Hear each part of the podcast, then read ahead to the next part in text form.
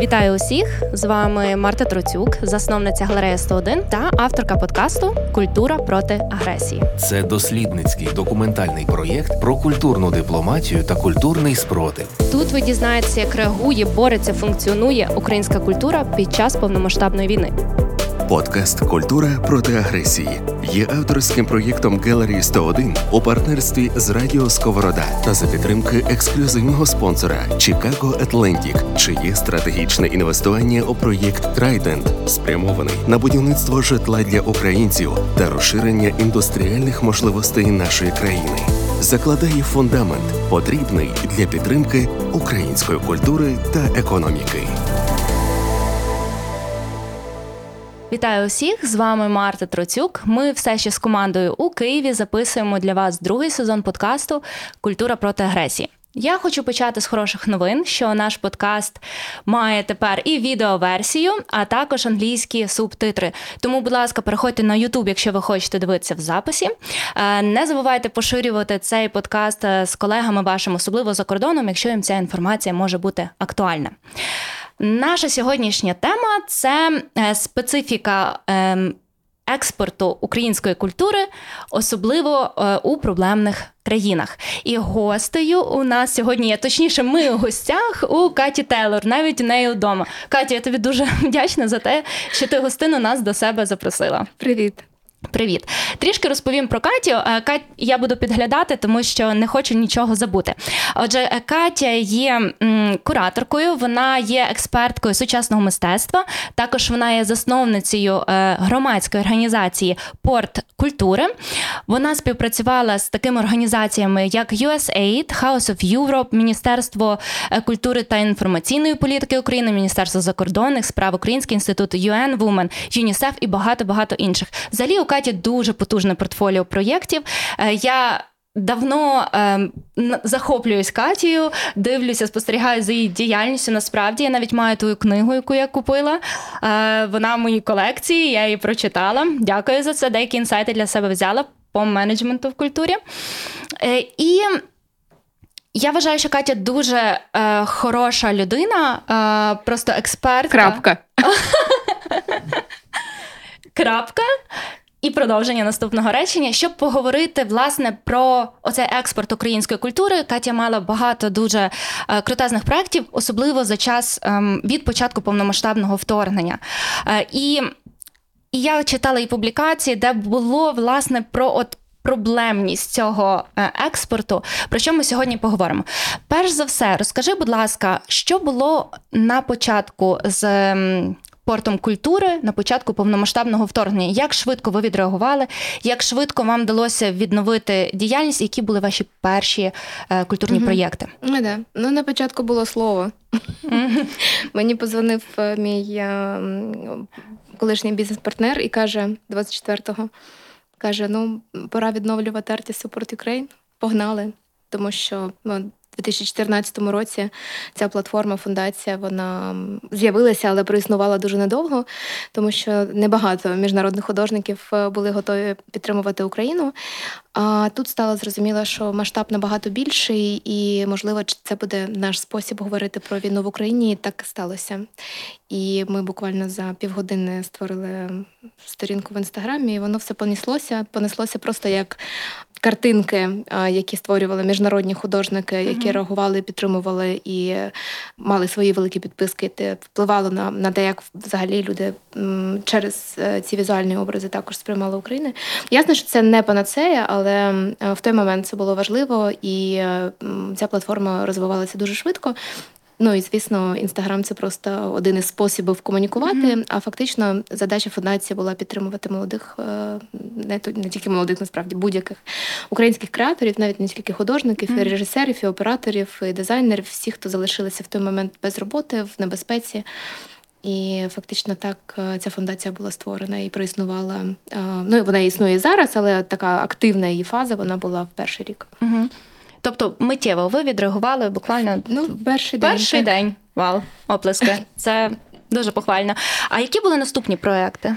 Вже на закордон орієнтуючись, власне щодо культурної такої дипломатії, комунікації про Україну, українську культуру. Угу.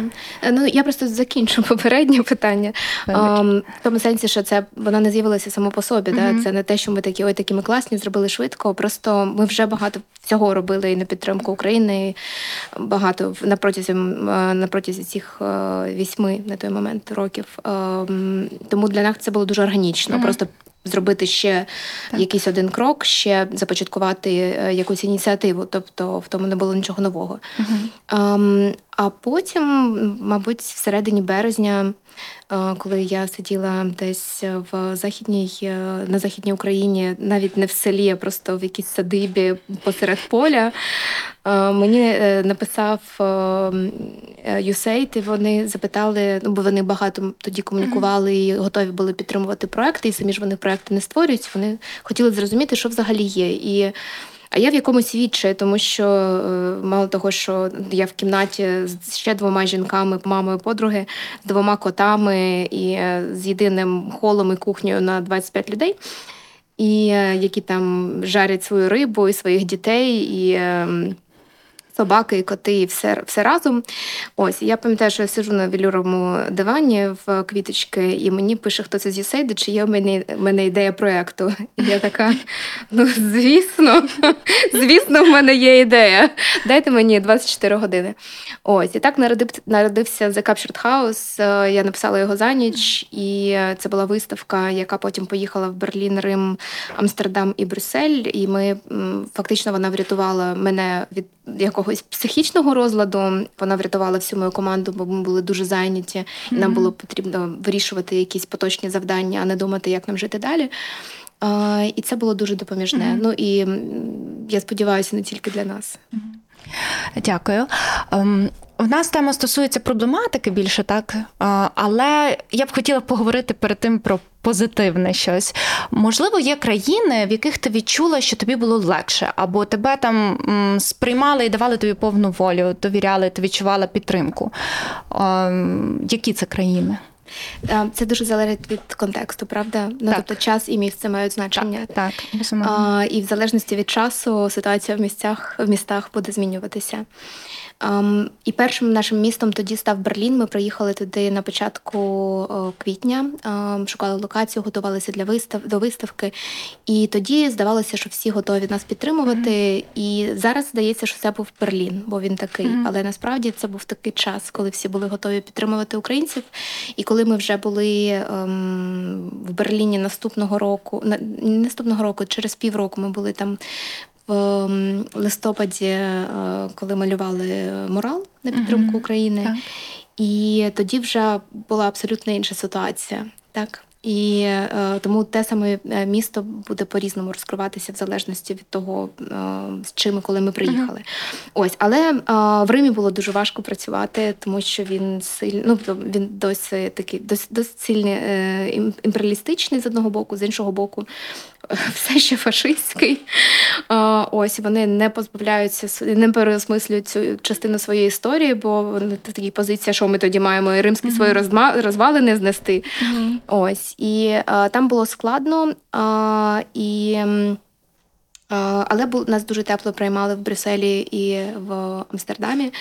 І якби в цілому на той момент, е, в перші півроку повномасштабної війни, все ж таки європейці були налаштовані скоріше да, в наш бік. Ті країни там, де було менше російської пропаганди, mm-hmm. наприклад, ніж в Італії. Ось тому це дуже сильно залежить від е, того, які у нас були дипломатичні відносини до війни. Авторський подкаст Марти Троцюк Культура проти агресії. Мій перший виїзд в час вже повномасштабного вторгнення був на Венеційське бієнал. Я пам'ятаю, що ну, для мене психологічно це було трошки якось важко, але я їхала зі своєю колегою, яка там паралельній у програмі участь брала. І я хотіла потрапити на е, цей день перед відкриттям на всі наші локації, підтримати, про це розповісти. Тоді я пам'ятаю, також там була досить хороша атмосфера. Моя колега говорила, бо вона постійно була на своєму стенді, що люди приходили, жаліли і плакали. Але з часом ситуація міняється. І по своєму досвіду я також це спостерігаю. Те, як я комунікую, змінюється з часом і дуже змінюється з локацією. Е, Є країни, в яких мені набагато легше, не треба багато так пояснювати, скажімо ось так. Тобто, це зазвичай країни, або які мали схожу історію, в яких була війна не так давно, або які мали справу з Росією. А Є країни, які дуже м, мають хороші контакти з Росією, де Росія свою культурну пропаганду дуже гарно робила. Е, тому я абсолютно з тобою згідна, що час і місце має значення. Але, мабуть, в тебе є історії. Я пам'ятаю, я не пам'ятаю про яку країну, але ти розповідала, що тобі там відмовляли. Можливо, це був не Брюссель, я не пам'ятаю. Е, де ти стикнулася з таким нерозумінням. Можеш розказати, що зазвичай в чому проблема виникає, коли ти, як представниця української культури, приходиш з цікавим проєктом і пропонуєш його показати? Головна проблема виникає з тим, що я хочу показати його завтра, а європейці хочуть показати його за 5 років. Тобто ми тут просто не співпадаємо по графіках. Знову цей час. Знову час, так. А, Просто ну знову ж таки, да, рік тому це було можливо, тому що ем, оце вікно можливостей mm-hmm. воно було привідкрито для нас так дуже обережно і не для всіх, але тим не менш, все ж таки якось. Ем, Багато, ну якісь важливі навіть європейські музеї були готові посунути свої виставки, щось відтермінувати для того, щоб вставити коротенько якийсь український проект. Um, іноді дійсно, тому що вони щирі в тому і хотіли допомогти. Іноді тому, що це було репутаційно важливо і відмовити Україні в той момент було дуже неправильно. Так. Ми не знаємо до кінця мотивації, але ми знаємо, що кожен із них один раз зробив хороше діло на підтримку України. І насправді не має робити більше. Тому, uh-huh. коли ми ми живемо дуже в різних, е, вибачте, це слово парадигмах. І ем, дуже е, тому це непорозуміння, воно не йде від того, що ми хочемо щось якось ну, щось ненормальне, да, ну, ми просимо, або щось, що вони не готові нам в цілому mm-hmm. надати. Але вони говорять про те, що ми хочемо, щоб ви працювали по правилах. Mm-hmm. Якщо ви хочете бути частиною нашої системи, а ми ніби хочемо бути, mm-hmm. то ми маємо ці правила поважати, бо правила однакові для всіх. Да, На тому базується демократія. А ми з одного боку хочемо дуже сильно демократію, а з іншого боку. Ми такі, ну так, але якби воно більше неможливо в тому старому форматі, бо старі старі ідеї інституції, правила не працюють. Тобто ідея нової демократії в тому, що ми маємо її перевинити. Вони такі так, але нам не подобається. Давайте ми обговоримо це за півтора роки. Так? Угу. Тобто, і це це глобальне непорозуміння, тому що все, що трапляється з українцями, ми мало того, що ми з іншою швидкістю рухаємося. Е, в плані того, як ми створюємо будь-які проекти, насправді не тільки культурні, де дуже швидко все відбувається. Так. Ми швидко збираємо гроші, швидко їх витрачаємо, швидко робимо культурні проекти. І і, і це тільки зовнішні якісь фізичні фактори. Да? Всередині, всередині нас теж відбувається дуже багато різних важливих змін. Е, починаючи від там пошуку, або, можливо, комусь вдалося там віднайти свою ідентичність, зрозуміти себе, да, і зрозуміти, що відбувається потім у всіх психічні розлади, да, ну навіть не ПТСР, тому що ми все ще всередині якогось uh процесу, да, просто просто, просто якась е, емоційна, дуже там емоційне сильне напруження увесь час. І е, рішення, дуже багато рішень, яких, е, які потрібно приймати щодо себе, своєї сім'ї, своєї роботи, своїх колег, куди поїхати, чи я їду, чи я залишаюся, чи я тут працюю, чи я там працюю, хто я взагалі сьогодні, чи моя професія має сенс. І це питання, які ми задаємо собі сьогодні, окрім того, що да, ми кенселимо там російську культуру, окрім того, що ми комунікуємо про Україну на весь світ, ну і боремося з якимись стереотипами про Україну і так далі. Тобто швидкість в цілому, яку ми набираємо, вона дуже непритаманна на будь-якому європейцю як такому, тому він в цілому не може не може зрозуміти, що ми що ми хочемо, да? тому що всередині людини не відбувається таких процесів, вона ну, не може і не має нас розуміти. І тому цей конфлікт є, він буде і далі. І в що я вірю в те, що, мабуть, відповідь десь всередині, mm-hmm. да, в тому, що вони мають також нам нарешті повірити, що ці старі демократії не працюють. А ми маємо бути трішки терплячими і більш стратегічними, не дивлячись на те, наскільки важко це mm-hmm. може бути для нас. зараз, да, тому що у нас же тут несеться. Так. А, Але ми маємо притормозити, якщо ми хочемо отримати щось mm-hmm. від них, а вони мають прискоритися. І це буде тоді вже домовленість між конкретними інституціями, а інституції це завжди люди, зрештою. Да? І ми будемо да, кожен брати окремий випадок і пробувати з ним щось робити. І ми так і працюємо. І Нам, зрештою, іноді вдається, іноді ні. Тому, коли мені навіть минулого року якісь інституції відмовляли, мені, до речі, відмовили в Амстердамі в Газі. А а потім mm-hmm. погодили в Амстердамі, mm-hmm. і е, тоді я була дуже обурена цим. Е, але е, цілому нідерландці такі люди вони говорять все прямо. А, ну, Це трошки незвично, бо британці, наприклад, а я вихована більше британською культурою, ніж якось пов'язана з Нідерландами. Я була не готова до того, що мені чесно сказали, що ми типу взагалі не хочемо мати жодного стосунку до політики, до побачення. І, і я така все. Оце про це ти написала пост. Я думаю, коли я згадувала про те, що щось так. там таке було, обурення у тебе це було про Гагу. Так, так. Бо якщо б вони просто сказали, що вони зайняті, як би сказали британці, так. маючи на увазі те саме, то ми б ніколи ну, не було б цього обурення, тому ж таки, ну нема місця, нема місця, да, що ти тут скажеш. Ось, але е, якби вони були неправі переважно в тому, що вони сказали правду. Ну і звісно, нам потрібна була в той момент ця підтримка, тому е, було дуже дивно її не отримати саме в Газі, uh-huh. да, де ніби має бути справедливість. Можливо, вона відлунює від суду. Не знаю, як це працює зі справедливістю, якщо чесно. Е, я з тобою згідна, що нам потрібно вчитися трохи тормозити своїх коней і е, дивитись перспективу. Це мій челендж особистий також. Я дуже системна людина, в якої море завжди ідей, в мене все несеться. Я такою була ще до повномасштабного вторгнення. в мене такий темперамент. Так само я люблю чіткість, планування, і мені важко от щось в розміреному темпі дуже довго обговорювати. І, е, Але я себе виховую. Я зрозуміла, що це так не працює, і що це мені себе треба відкалібрувати трішки, тому що зараз я дивлюся на перспективу довгих контактів е, е, через ну, налагодження цих контактів між нами, е, представниками культури в Україні та тими ж представниками культури, організаціями в інших країнах. Це довгий процес, і ми не так давно його. Усвідомлено почали робити. Воно забирає час, щоб ці контакти напрацювати, щоб бути там е, десь з ними і планувати на кілька років наперед. Тому терплячості одно е, обов'язково нам потрібно собі додати. Але все рівно намагатися робити по максимуму, що ми можемо. Ну, десь так це я собі е, сама комунікую. Скажи, будь ласка, а от коли ти працювала з різними е, європейськими там організаціями чи інституціями, тобі легко було з ними працювати, порозумітись, от просто в проєктах?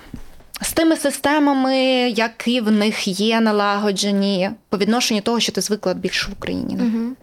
Ну, це продовження да, е, попереднього питання, насправді, бо інституції це люди. Я mm. тільки в це вірю. Тобто, ем, якщо там є твоя людина. І Ти знаєш, як вона влаштована, що вона жива, і вона пише mm-hmm. це жива людина, яка живими пальцями пише цей лист. Тоді там можливо про щось домовитись, тому що вони теж не всі зарегульовані.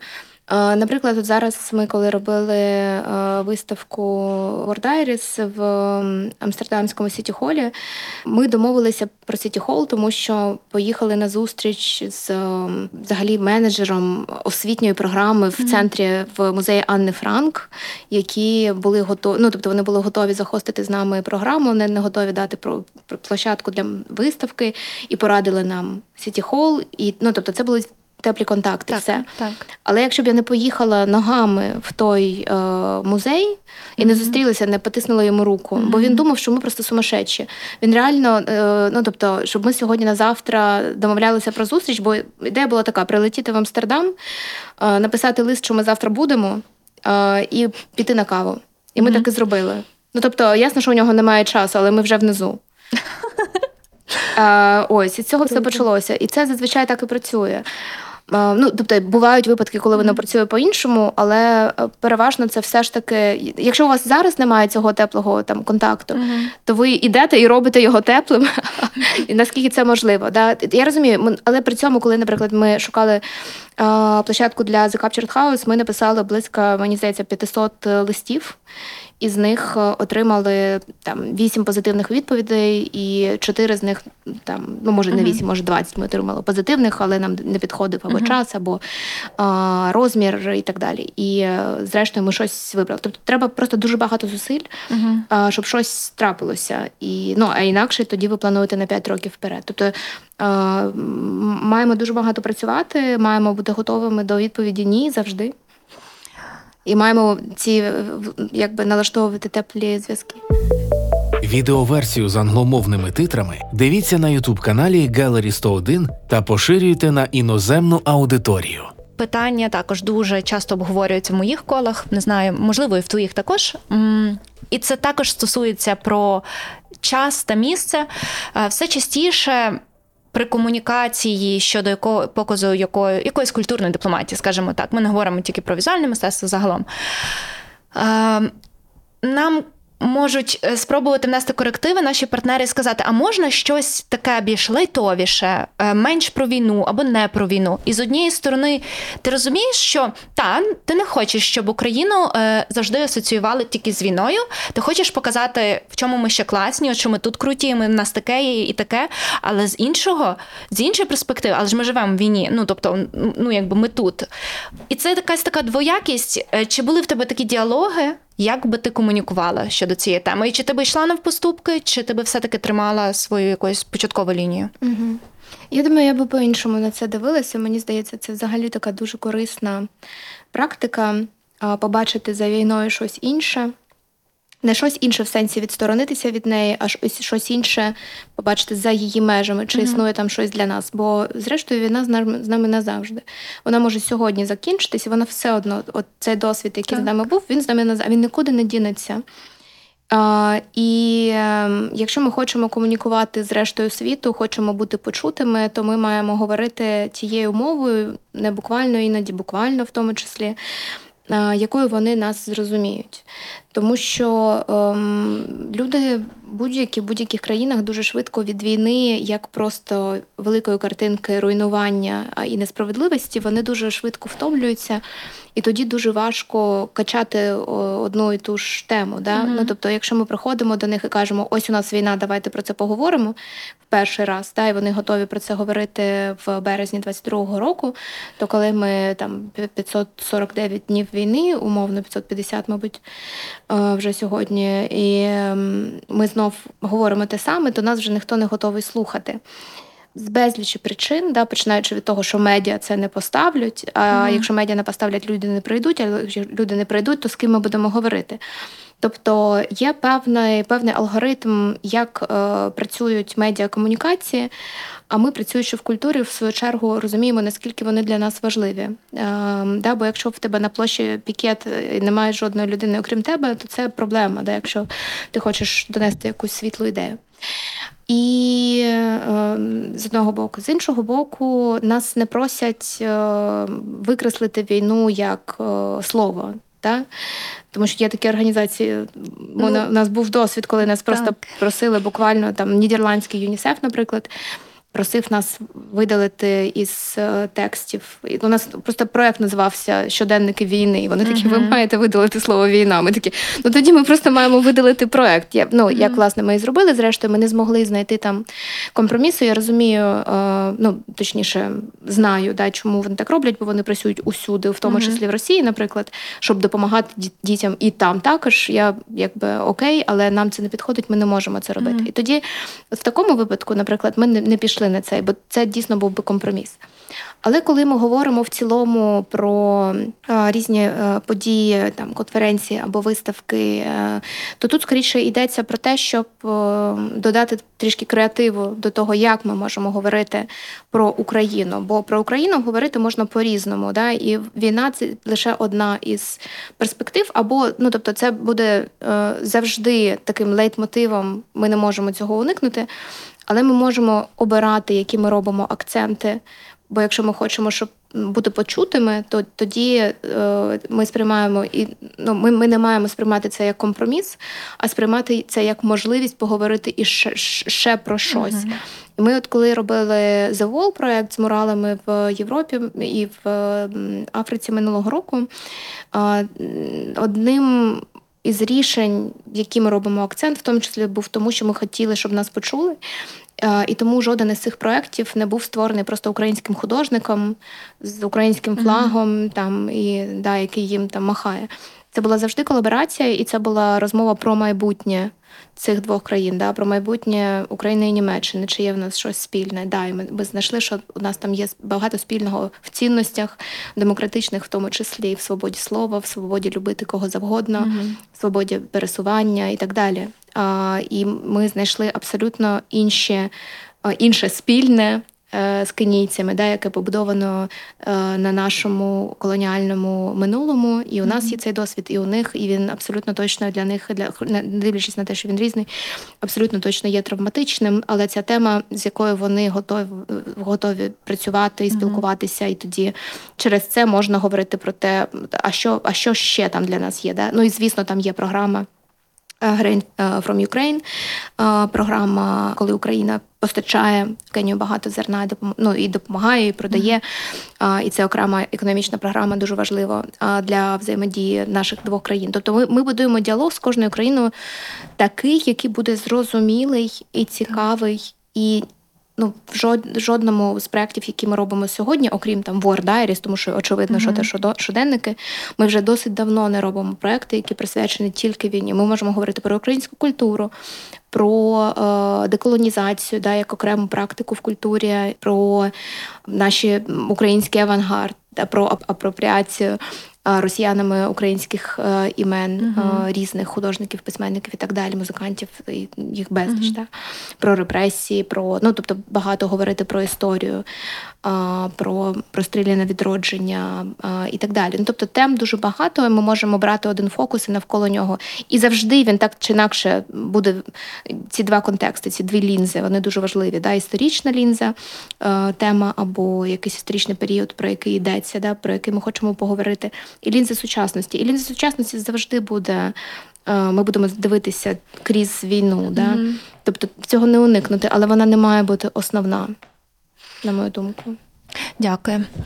Розкажи, будь ласка, більше про, про кенійський проєкт, тому що це щось таке цікаве. В більшості я сама, відверто кажучи, намагаюся вийти за межі трішки Європи, щоб показувати українську культуру за кордоном, але не. Не там, де вже досить є якесь насичення, скажімо так. Тому твій проєкт у Кенії мені видається дуже цікавим. Як він взагалі стався, зародився, як він. Як як це в Кенію? Um, так, це була просто дивовижна подорож. Е, я буквально ще за три місяці до цього не знала, що я опинюсь колись Кенії, тим паче, що буде там працювати. На той момент проект Wall вже був в чотирьох країнах. Ми зробили чотири мурали в Брюсселі, в Берліні, в Марселі і у Відні. І якраз це був кінець е, минулого року, і МЗС широко обговорювало, що нам потрібно бути присутніми в Африці. Послів тоді я пам'ятаю, намагалися. Це да, це якраз брати. було в той період, той коли е, да, коли е, почалося це обговорення, що недостатньо української присутності. Це правда. Там тільки в Африці здається на цей момент тільки шість українських посольств, угу. а це більше 40 країн. Там, ну тобто, е, і навіть там, де ми присутні, наша да, е, дипломатія все одно, е, скажімо так, не всі на нашій стороні, як то в Кенії. Тобто в Кенії є офіційна позиція на підтримку України, але пересічний кенійць взагалі не розуміє, про що йдеться і не хоче нічого про це знати. Це у вас ваша біла громадянська війна. Я я не хочу в'язуватися. Ось тому це було таке спільне рішення з Міністерством закордонних справ і ЮСЕЙДом, який підтримував проект фінансово чи ми маємо туди поїхати, і вирішили, що так таки маємо. І е, там були партнери, партнери, які готові були нас підтримати. Е, ми знайшли стіну, і коли у нас були якісь такі напрацювання, ми вирішили, що таки так він має статися. І проекту в публічному просторі культурного такого масштабу в Африці від України не було ніколи ну, за історію нашої незалежності, і ем, ми подумали, що ну такий він є дуже важливим дипломатичним кроком. Було залучена знову ж таки багато дуже медіа, медіа, локальні художники. Які в співпраці з нашими створювали цей морал, але це був не тільки морал, це було декілька різних активностей, просто морал був найбільшою з них. І це була дуже цікава і непроста співпраця, тому що от ми їдемо в європейські різні країни і стикаємося там з непорозумінням, а тут абсолютно інший е, континент. Ну, інший континент, інший контекст. Mm-hmm. Люди, які не розуміють, чому вони взагалі мають це в'язуватися, бо для них це дуже. Е, реальна історія, бо коли протягом Другої світової війни вони були за Британію, звісно, вони мали бути, вони були британською колонією, і їхні солдати воювали з іншою європейськими іншими європейськими країнами, які були колоніями Німеччини. Тобто ці люди, які взагалі не ну тобто не мали нічого проти один одного, просто вбивали і мали взяти зброю. Ну тобто, тобто для них це фактично дійсний колективний травматичний досвід, який вони не хотіли повторити. І тому ось ну і з одного боку, а з іншого боку, дуже потужна російська пропаганда, і вона розквітає ще тому, що української контрпропаганди там немає. І у нас, е, ну тобто, я б не сказала, що немає прям таких ресурсів, але скоріше немає такої програми, бо вона mm-hmm. має бути. І там розганяються досі. Ми були здивовані, тому що знову ж таки ми це вже був рік е, березень цього року. І все, що розганялося, е, розганявся цей міф про студентів, які, яких українці затримали на кордоні, що українці расисти, і вони затримали їх саме тому, що вони були чорні. І е, ну, тобто ніхто не розбирався, що всіх затримувало на кордоні, що там було непорозуміння, але потім швидко всіх відпустили mm-hmm. і так далі. Ну, Тобто з цим ніхто не розбирається. Mm-hmm. Є факт того, що їх затримали, є фотографія з медіа, і вона ну тобто вона прокручується тисячі і тисячі і тисячі разів, і вони відносяться. Звісно, як починають відноситися до українців, як до расистів. Ось тому ем, там ну і це такий випадок не одиничний. Культура проти агресії на радіо Сковорода. Питання щодо вкладання своєї енергії, тому що в кожного з нас є певний такий запас часу, енергії, який ми можемо вкластися, от такий соціальний проект, ну взагалі в свою роботу, так і є країни, які складні. От реально там немає України. Наприклад, як Кенія, де є російська пропаганда, але немає нічого українського. Є країни, які не дружні відверто до України.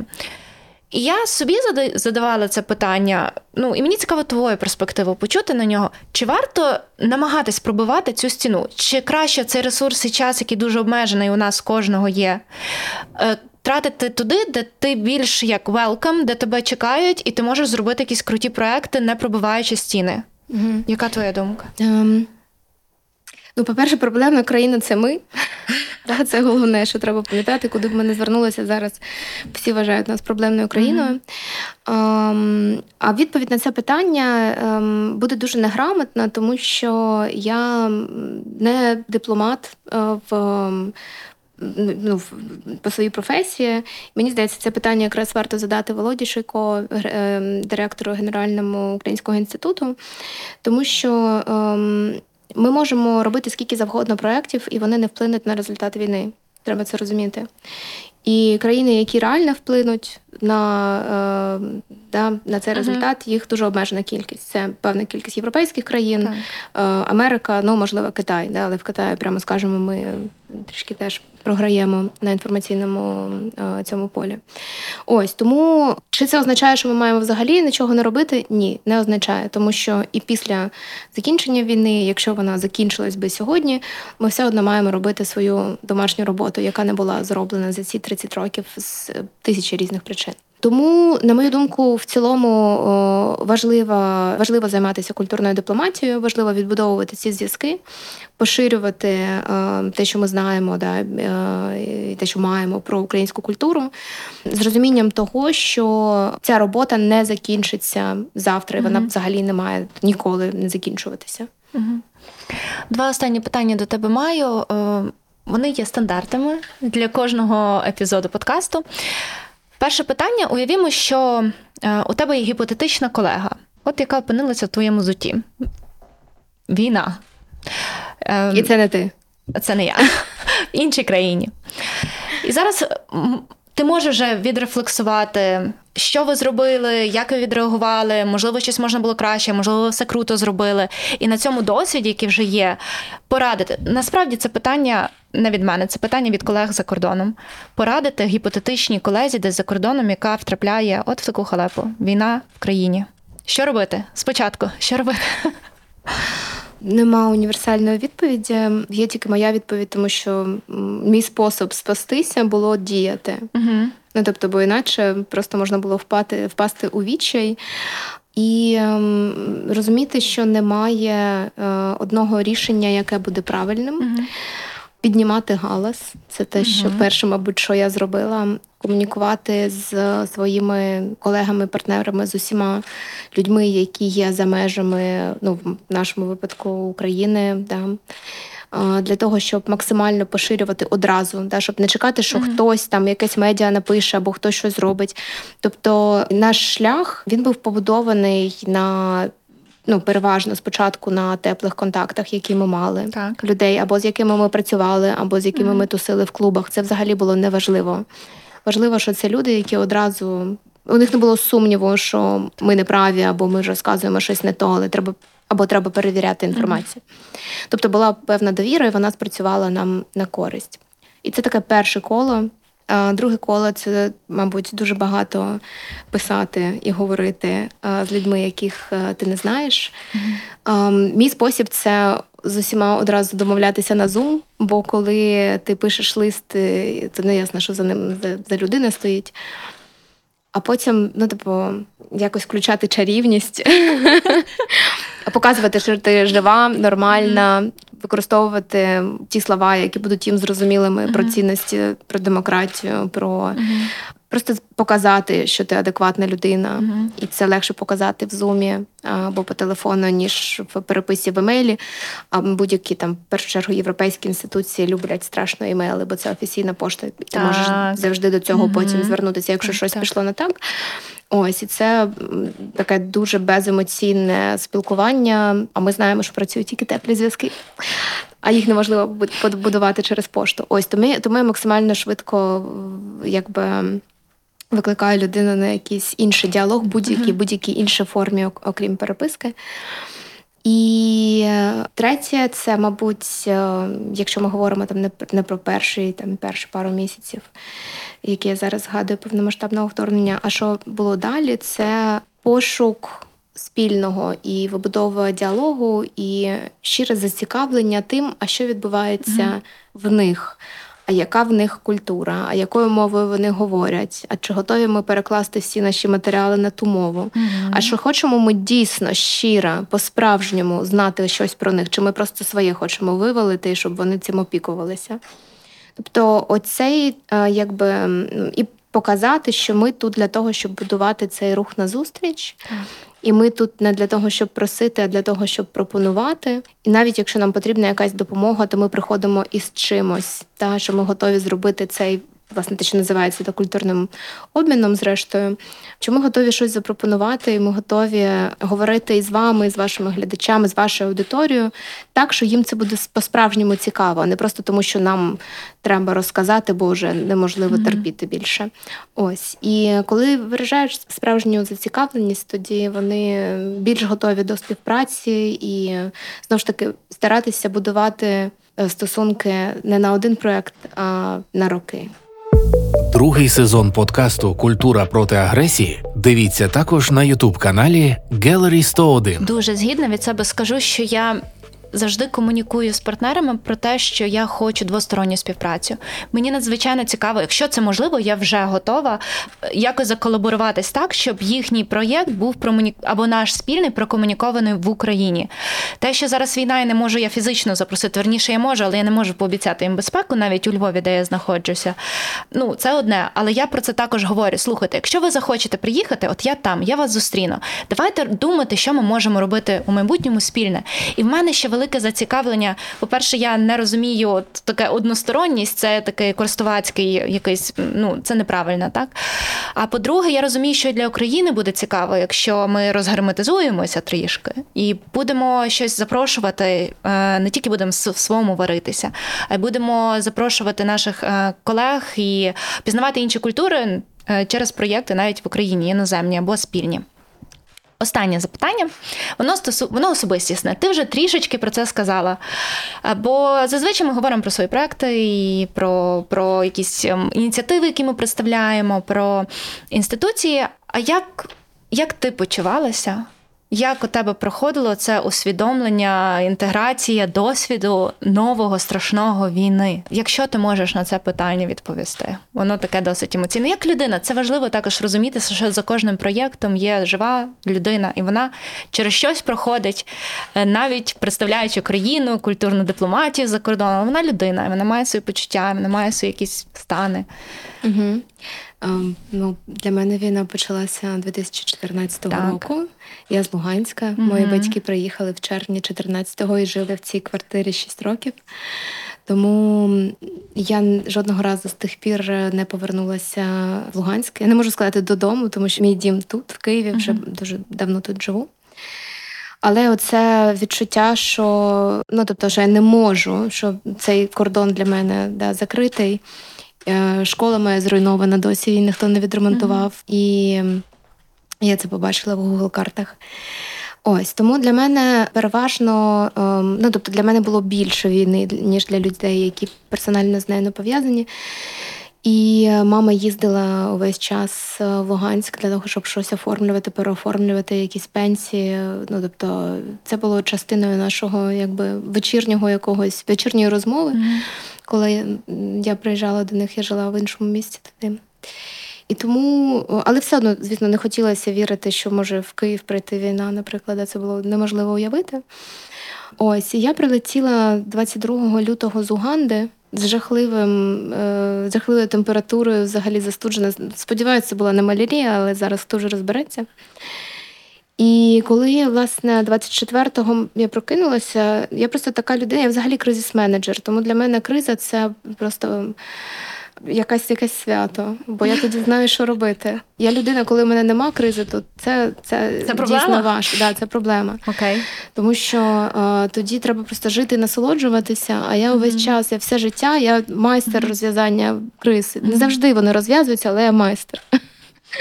І е, є завдання, розумієш, що з ним робити. Зараз завдання там виїхати, е, там, знайти гроші, забезпечити команду, знайти якусь роботу, бути зайнятим, допомогти якимось іншим людям. Тут є якісь в'їзди, виїзди. Ми, ну, тобто, ясно, що всі робили все. Ось, і воно я була настільки зайнята, що я не відчувала взагалі нічого. Ось, і в певний момент, коли ми закінчували вже The Captured House, е, це було четверте наше місто, коли ми переїжджали. Ми переїжджали, переїжджали з командою, де ми жили один одного на голові. Е, Я спала зі своїми підлеглими, і це не звучить сексі. Ось, і ми просто, ну, ми просто передава, перебували в які, ну, з квартири на квартиру, з, е, так, ну, всі так жили, більшість. Ось, тому так, це була така пригода велика-велика, але дуже важко працювати емоційно в цьому, і фізично дуже важко. Я проїхала там більше 10 тисяч е, кілометрів за кермом. І я думала, що у мене виграння станеться після того, як я закінчу проект, ну, типу, як і має бути. Закінчив, а потім два місяці в реанімації. Ось, а у мене він стався під час. І вже останній місяць в Амстердамі я вже хворіла всю дорогу, і я приїхала в Київ, і в Київ у Львів, до речі, і просто в санаторії лежала там два тижні на, на крапельниці, щоб мене відкачали. Ось тому воно все має свої наслідки. І зараз знову ж таки ну, емоційно складно. Але мій спосіб, я ну тобто я виїжджаю, роблю якийсь проект. Зараз я поїду в Валенсію, буду робити виставку про екоцид політехнічному університеті. Потім я повернусь знову буду працювати тут. Тобто, мій спосіб це продовжувати бути в русі. Тому що у мене зараз немає дуже багатьох- відповідей на питання, які стояли переді мною перед повномасштабним вторгненням, а тепер ще більше Мгм. питань і ще менше відповідей. І я вирішила, що я не буду зараз е, з цим розбиратися. Я просто буду продовжувати рухатися з якось піклуючися більше Мгм. про себе, ніж це було в перші шість місяців повномасштабного вторгнення, але все ж таки розуміючи, що можливо я ніколи не знайду відповіді на ці питання, і зараз точно не час з цим розбиратися. Катю, дякую тобі дуже за щиру розмову і за твою гостинність. Насправді Дякую тобі. Дякую. Я також хочу подякувати глядачам, слухачам, команді Радіо Сковорода, іншій команді, яка допомагає відеооператору, і фотографу, які зараз на фоні на бекстейджі ви їх не бачите, але це все люди, які допомагають цьому проєкту статись. Якщо ви хочете ще більше нам віддячити, будь ласка. Поширюйте інформацію про цей подкаст, ставте лайки, е, пишіть коментарі, буду рада читати, відповідати, е, пропозиції, можливо, якісь ідеї. І почуємося у наступних епізодах. Па-па!